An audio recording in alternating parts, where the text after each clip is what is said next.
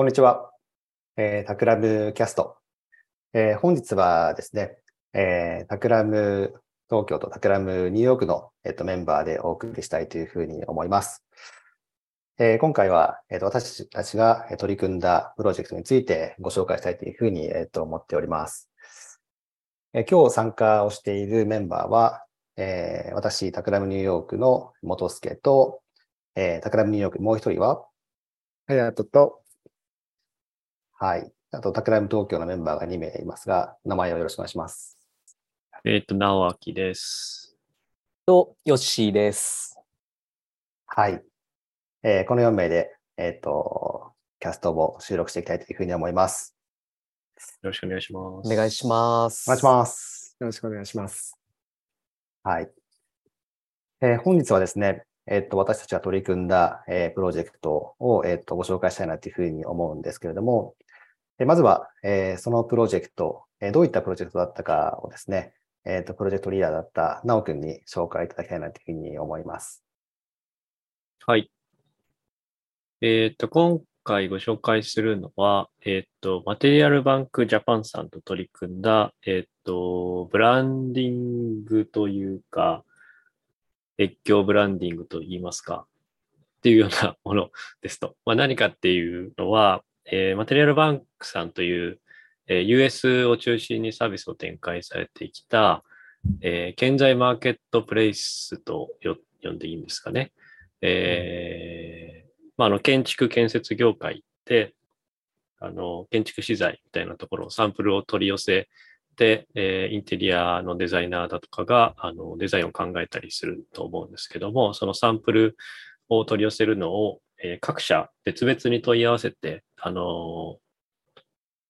取り寄せるんじゃなくて、このマテリアルバンクさんのサービスサイトに行けば、えっ、ー、と、それが一覧できて、えっ、ー、と、なんと一晩で届くっていうようなサービスを展開されている企業さんですと。で、そのマテリアルバンクさんが、えっ、ー、と、海外展開をする最初に選んだのが、えっ、と、ジャパンだったというところで、えマテリアルバンクジャパンっていうものを、え日本にローンチするにあたっ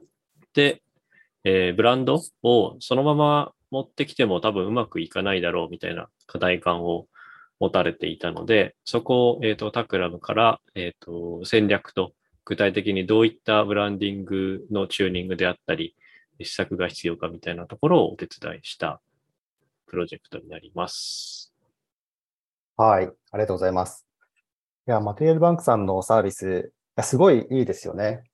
あの、建築家にとっての Pinterest みたいな感じですかね。デスクトップ上でこう、ビジュアルを、えー、建材とか、えー、壁紙とかを選んでいくと、夜の12時までにそれを submit すると、最短で翌朝には、これらのパーツが一つのボックスに揃って、えー、事務所に届くという、まあ、素晴らしいサービスで、まあ、僕たちも建築家さんとのお付き合いありますけれども、建築事務所って、あの、建材のサンプルとか、そういったものが、あの、本棚に所狭しと置いてあるような、えっと、そういったものをイメージされますけど、えっと、それって、あの、ちょっと材料をね、あの、場所も取るし、サステナブルじゃなかったりするっていう課題があったりとかをして、それももう、えっと、オンライン上で、えっと、ピックアップをすると、必要な、えっと、サンプルが届いて、すぐにクライアントに提案できると、そういったあのサービス。すごいそれはなんか僕らも聞いたときにすごい夢があるなっていうふうに思いましたし、日本に日本できるのはすごいお手伝いしたいなっていうふうに思いましたよね。そうですね。なんかやっぱり、なんというか、あの、初め伺ったときに、あの、今までなかったんだって思ってしまったようなくらい、なんというか、業界全体にとって必要だと思えるものだし、なんというか、なんていうんですかね。こういう、まあ一応マテリアバンクさんもスタートアップに入るとは思うんですけど、あの、多分価値があるだろうみたいなものではなくて、もう確実にこれはみんな便利になるし、なんなら、そう、デザイナーが、あの、検討できる回数も増えると多分お客さんも増えるし、無駄にこう、なんていうんですかね、カタログをバーってめくって問い合わせをして、あそこの会社からはこれが来てないみたいなので、デザイナーがデザイン以外の業務に時間を使うっていうことがなくなるってことはもう本当に素晴らしいことだなっていうところは、まあやっぱりデザインをやってるタクラムのメンバーからしてもやっぱりこう感じるところはありましたよね。うん、うん僕ら自身がすごい使いたいなっていうふうに、あの、うん、すぐにあの思えたものだったので、こういったものをお手伝いできるのはすごいあの嬉しかったですね。そうですね。はい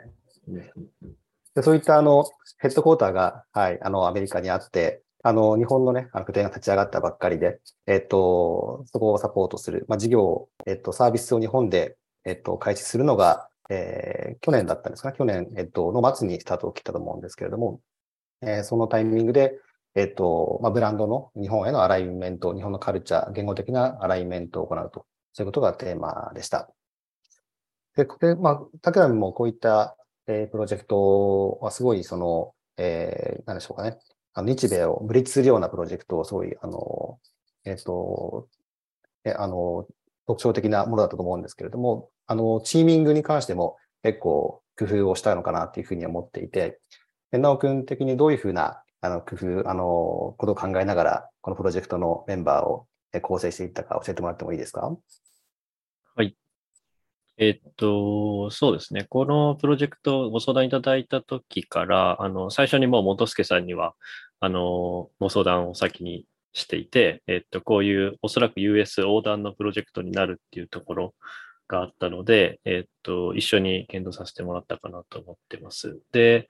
えー大事にしたのは、えっと、クライアントさんもおっしゃってましたけども、US にもともとあるブランドを日本に持ってくるというところで、まあやっぱり大事なのが2つあって、1つが US でブランド、そのブランドがどういう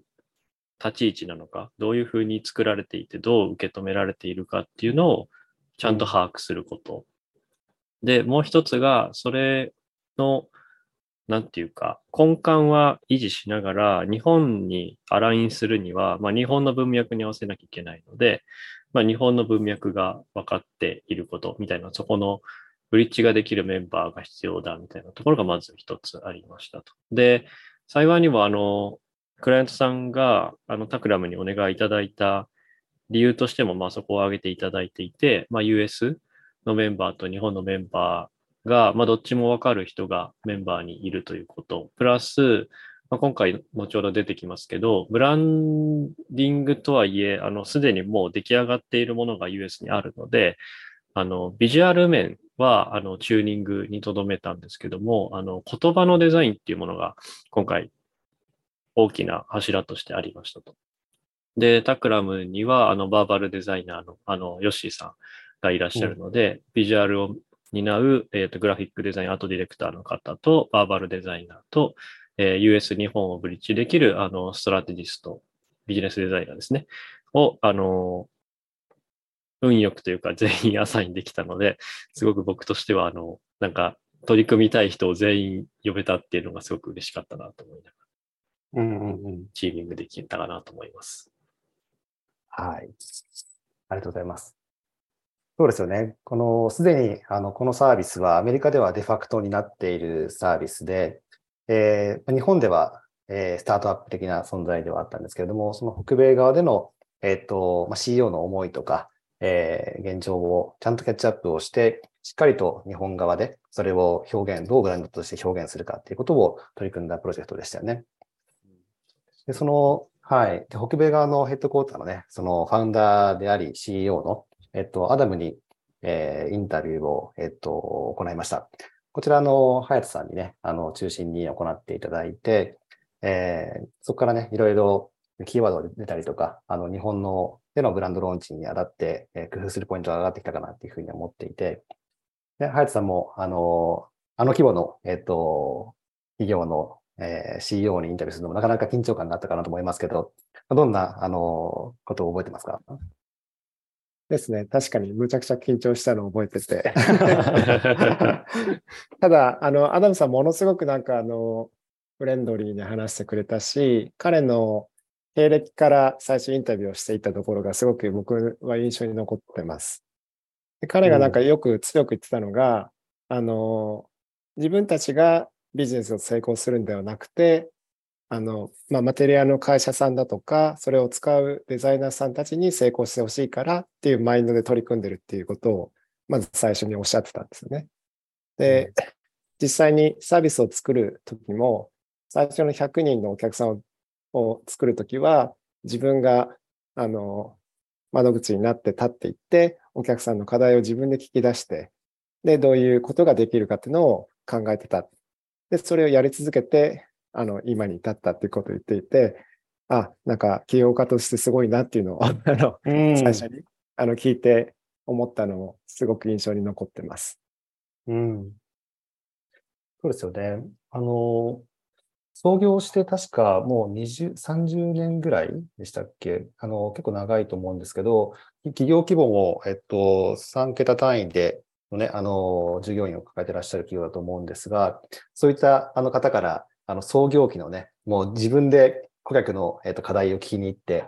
あの、デザインもそこから、ね、最初から細かくあの突き詰めていくことを意識していたってことを、かなりその現場型の、えっと、方で、あの、なんかタクラムともすごい相性がいいなというふうに思いながらインタビューをやっていましたよね。ですね。でその中でも、やっぱりなんか、一つすごく印象に残ってた言葉があって、うん、まあ、彼が言ってたのが、なんだろうな、そのお客様の声を聞くコツみたいなのありますかみたいな文脈で話をしてたときに、うんうん、自分たちマテリアルバンクは、ま、マーケットを壊すそのディスラプターみたいな存在ではなくて、まあ、それを活性化するようなイネーブラとして見てほしいっていうことをすごく強くおっしゃってたんですよね。で、それが、まあ、日本にブランドを持っていくときにも、まあ、その考えっていうのは徹底してあの考えてほしいっていうのを言ってたのすごく印象深く覚えてます。うん。いや、そうですよね。結構特に、まあ、建築業界、どの業界でもそうですけどね、アメリカから、えー、そういったプラットフォーマーが来たときに、えっ、ー、と、業界全体でね、ちょっと拒否反応とかを示してしまうようなこともあると思うんですけれども、まあ、そのビジネス的に大きくなってくるってことはあると思いますけれども、えー、そういった、えーと、 dis disrupt していくことが彼らの、ね、目的じゃなかったりするので、それはブランドの表現としてもね、あの、すごい大事にした部分になってきたかなというふうに、あの、思いますよね。はい。うん、はい。そんな、あの、インタビューを通してですね、えっ、ー、と、まあ、この活動として、あの、もう一つすごい大きい、あの、キーポイントとして、さっき、あの、直くんが言っていた、まあ、言葉のね、表現みたいなところ、ビジュアルと言葉と、えっ、と、両面がブランドの、え、っ、と、まあ、言語になっていくということが、あの、重要なことだよねということを、今回、タクラムが活動としてはポイントになってきたと思うんですけども、ヨッシーに、えっ、と、聞きたいんですけれども、このプロジェクトね、はい、あの、直くんから、えっ、と、話を聞いて、まあ、このプロジェクト設計自体、どういう活動をするか自体もね、あの、いろいろな幅があったかなというふうに思うんですけど、うんうん、これ今回そのバーバルガイドラインっていう、まあ、僕らとしても新しい試みをやったと思うんですけど、うんうん、そこに対するなんか、あの、思いとか、なんか必要性みたいなこととかね、そういったことをぜひ聞きたいなというふうに思ってます。あそうですね。あの、まさにというか、あの、よくデザインガイドラインというか、あの、ロゴだったり、こう、フォントだったりみたいなことに対するガイドラインは、あの、よく作られていると思うんですけど、それの言葉に特化したものっていうのはあまり、あの、聞いたこともないし、あの、タクラムとしても初めての挑戦だったので、すごくエキサイティングだなと思ったことと、またその言葉の重要性をすごくその日本法人立ち上げの段階で意識されているってことがすごくあの嬉しく感じたのを、えー、覚えてますね。やっぱりこう、うん、うん。日英のトーンの違いってすごくあるなと思ってて、今回で言うと、まあ、すでにあの US でこう確立されてて、まあ、サービスの中身だったり、こう何を何でしょうね、訴求していきたいかみたいなことが明確にこう出来上がってる中で、まあ、それがこうサービスサイトだったり、こうパンフレットがもうアメリカ、US で存在しているという、まあ、状況があって、うん、で、まあ、そこ結構明確がゆえに、それをこうそのまま日本語にこうあの直してしまうと、っぱこう言い切る表現が多いので、必要以上にこうなんか強いパーソナリティというか、あの強、うん、なんですかね、強大なブランドに見えちゃうみたいなところがあるなと思って、うん、そこをなんかいかにこの、あの、日本の、えー、社長だったりメンバーにこう話聞きながら日本で見せたい顔に合わせてどう言葉を調整していくかみたいなところが、まあ、すごく面白かったなっていうのを覚えてますね。うん。いや、まあ、そうですよね。うん、で、その、まあ、日米っていうところと、まあ、あと、その、とは言っても日本ではやっぱりスタートアップ的なところなので、まあ、その新しい企業があの初期にこう言葉をどう使うかってことを定義していくのってすごくあの大事だなっていうのは常々思っていたので、それをこう実践できる機会だったのもすごく良かったなと思ってます。やっぱこう人数がこう少ないうちってこう人があの俗人的にやってもこうなんとかなっちゃうだけど、それをこうそのまま続けていくとこう大きくなっていくにつれ、割とそこに認識の齟齬があって、バラバラ、言葉がバラバラになって、ちょっと違和感出てきたりみたいなところがあるので、それをこの一番初期の段階で定めておこうという、なんか、あの、とこに重きを置いている企業さんがあるっていうのがすごくなんか嬉しいなと思いましたね。ああ、面白い。そうでしたね。あの、日本側のね、あの、日本マテリアルバンクジャパンの、えっと、えー、代表である中澤さんですよね。えその方が、かなりあの、思いが強くって、うん、えー、あの、今、ヨシが、えっと、言ってくれたように、スタートアップではあるけれども、最初から、えっと、もう規模をね、あの、大きくしていくっていうことを前提にいろんなことを考えていらっしゃったので、うん、あのデザインシステムという、バーバルシステムというか、そういったあのルールみたいなことをしっかり最初に作る、そこに投資をして、タクラムと一緒にビジュアルも、バーバルも、えっ、と、ガイドラインを作る。そこから一気に人が増えて、事業を拡大していっても、え一貫したブランドコミュニケーションができるっていうことをすごい意識されていたなっていうのは確かに、あのね、すごい共感をするし、うん、僕らとしても、あの、協力をね、させていただいてすごい良かったなっていうふうなプロジェクトでしたよね。うん、そうですね。うん。もうさっきあの、ハヤトさんに伺った、えー、マダメのインタビューと、そしてあの、今、えっと、話した日本側の代表のね、中澤さん、あ両方とも、二人ともすごいあの思いが強くって、まあ、ヨッシーからもアメリカですでに立ち上がっているブランドをどう、えっ、ー、と、日本でアラインするかっていうところ、その話もありましたけど、中澤さんの、えっ、ー、と、少し、あの、どういった方かっていうことを少し、あの、えー、えー、直くんからも聞きながら、中澤さんが大事にされていったこととか、えっ、ー、と、そういったことを少し、はい、あの、聞ければなというふうに思ってます。はい。えっと、そうですね。中澤さんもやっぱりすごくパッションが強い方で、えっと、まあ、こういった日本進出の、えっ、と、ブランチを任される方なので、すごくこう、なんて言うんだろうな、硬い方なのかと思いきや、ものすごくアイデアマンだし、やっぱり話しやすい方ですごくやりやすかったなというのは覚えてますと。で、えっ、ー、と、彼自身は、えっ、ー、と、もうずっと IT 畑にいらっしゃって、えー、えー、まあ通信系ですよね、の大手でずっと、えー、新規事業であったりだとか、まあ、デジタル周りの、あのビジネスをされてきて、まあ、そこの肌感がすごくある中で、とはいえ、こう、この話が来た時にあの感じたこととしておっしゃってられたんですけど、まあもうそもそもやっぱ建築デザインみたいなところが好きだったみたいな話をされていて、なんか個人的なその興味であったり、うん、なんかいつかは関わりたいなと実は思っていたことをこう、パッと思い出し、なんかそこの自分の昔から持っていたことと今持っているキャリアであったりスキルが合致したことがすごく嬉しくても、めちゃくちゃ楽しいですみたいなお話をされていて、うん、なんかそこがもうまず素敵だなというところで、なんか、タクラムメンバーの心を打たれた感じはあるかなとは思いますね。うん。うん、いや、そうですよね。なんか中澤さんへのインタビューでも、なんか結構記憶に残るあのキーワードとか大事にされていることが上がってきたかなというふうに思っていて、直君的になんか印象的なものってなんかあったりしますか？そうですね。あの、ちょっと僕は一瞬引いて、始まりは引いて見ていたところもあったんですけど、うん、まあそれは何かっていうと、その US のブランドを持ってくるんだけど、なんかその、側だけ変えてコミュニケーションするっていうのはなんかあんまり聞こえがよろしくないので、それってどうなのかなっていう、まあ少し引いた目でインタビューをしていた記憶があったんですけど、聞いていくと、そのブランドを作るっていうのは、やっぱり最後にやるべきこととして、えっ、と、行き着いた、なんていうか、本質的な結論というような感じがしていて、やっぱこう US から持ってくるときに、もうすでに我々に相談来る前から、えっと、いろんな検建築業界の方にやっぱインタビューめちゃくちゃされてるんですよね。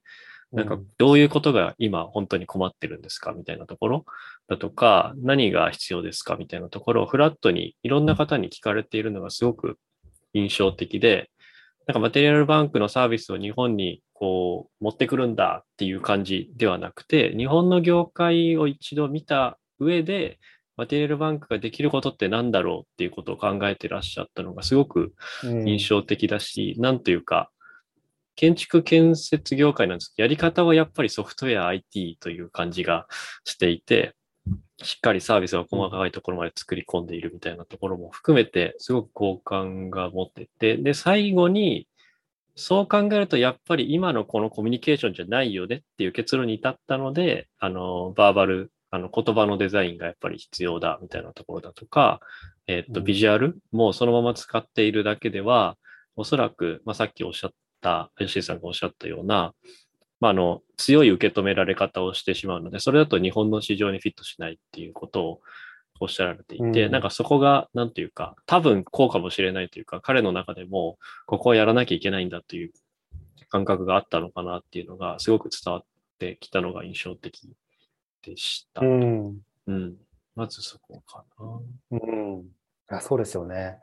そこはなんか、あの、北米側のね、CEO のアダムとすごい共通してるなっていうふうに思っていて、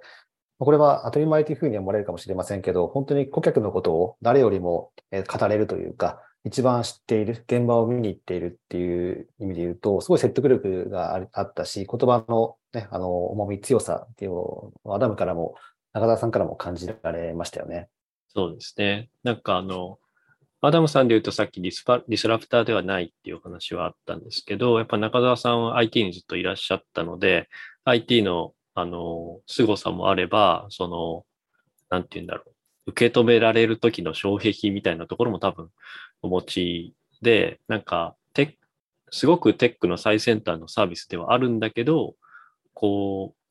怖いものじゃないよみたいなおっしゃられ方をされていて、なんかそこがすごく感覚的なんですよね。なんか、うんあの、便利だから使ってよっていう一辺倒な言い方ではなくて、その、怖いって感じられたら受け止められないっていう課題感もやっぱり持たれていて、そこの人に対する、なんて言うんだろう、解像度が、なんか感覚的なところも含めて理解されていて、なんかそこは、なんていうか、アダムさんとも共通するし、本当になんか役に立つものを作るみたいなところが出ているなと思ったポイントですね。うん。うん。いやー、そうですよね。なんか、あタケラムのプロジェクトで、あの、こういったブランドをね、あの、設計するときに、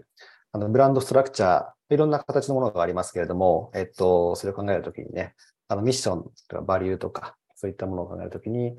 あの、機能的なバリュー、機能的価値は何かっていうことと、まあ、情緒的な価値、エモーショナルな価値は何かっていうことを分けて言語化をしますよね。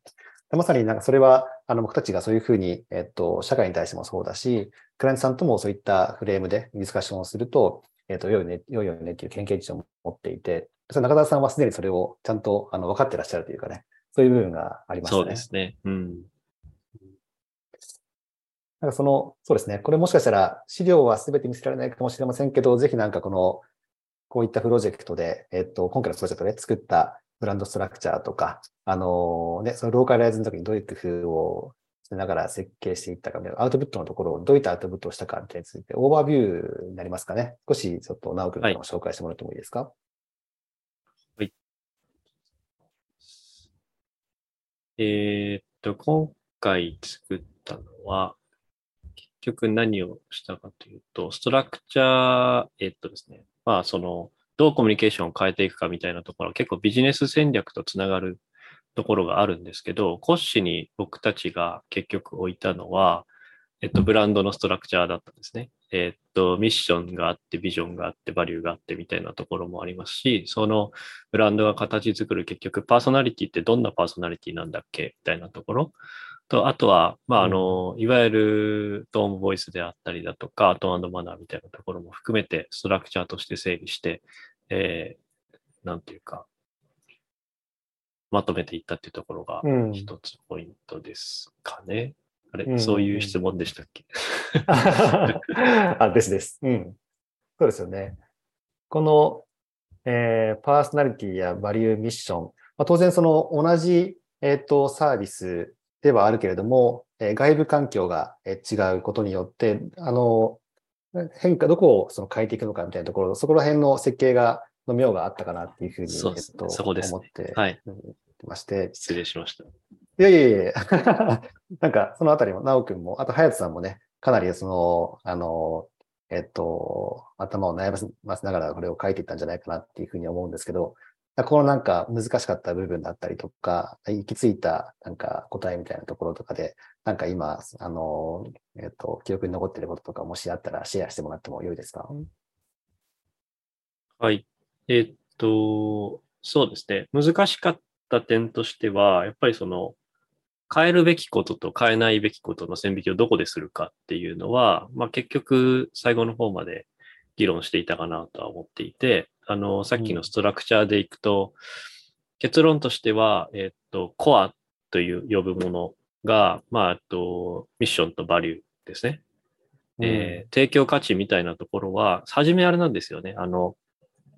それこそアメリカだと広いので、あの、一晩で届くみたいなことは日本だとあんまり価値にならないかもしれないみたいな仮説がいただいていて、うん、もしかすると提供する価値自体も変わるんじゃないかみたいな話はあったんですけど、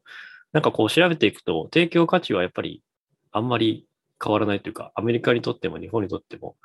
いい、いいサービスだよね、これ、いい価値だよねっていうのが変わらなかったので、じゃあそれをどういうパーソナリティで伝えるかというところから、えっと、アジャストしていく。えっと、コアというものとアジャストっていう二つ分けて考ええー、パーソナリティであったり、トームボイスみたいなところは、えっと、日本バージョンに、えっと、チューニングしていきましょうみたいな、えっと、線引きを最後したかなと思ってます。うん、うん、うん。そうですよね。どこを変えずに、どこを変えるかみたいなことをね、あの、明確にしていったっていう作業ですよね。はい。うんうんうんうん、このあたり、ハヤトさんからあったりしますか？うん。そうですね。まあ、なんか、マーケットの環境がどうなってるかっていうのを、いろいろ、あの、内部で話してたなっていうのを覚えています。例えば、アメリカのその建築建材業界って、もうそこで創業者がいて、創業者の人脈が前の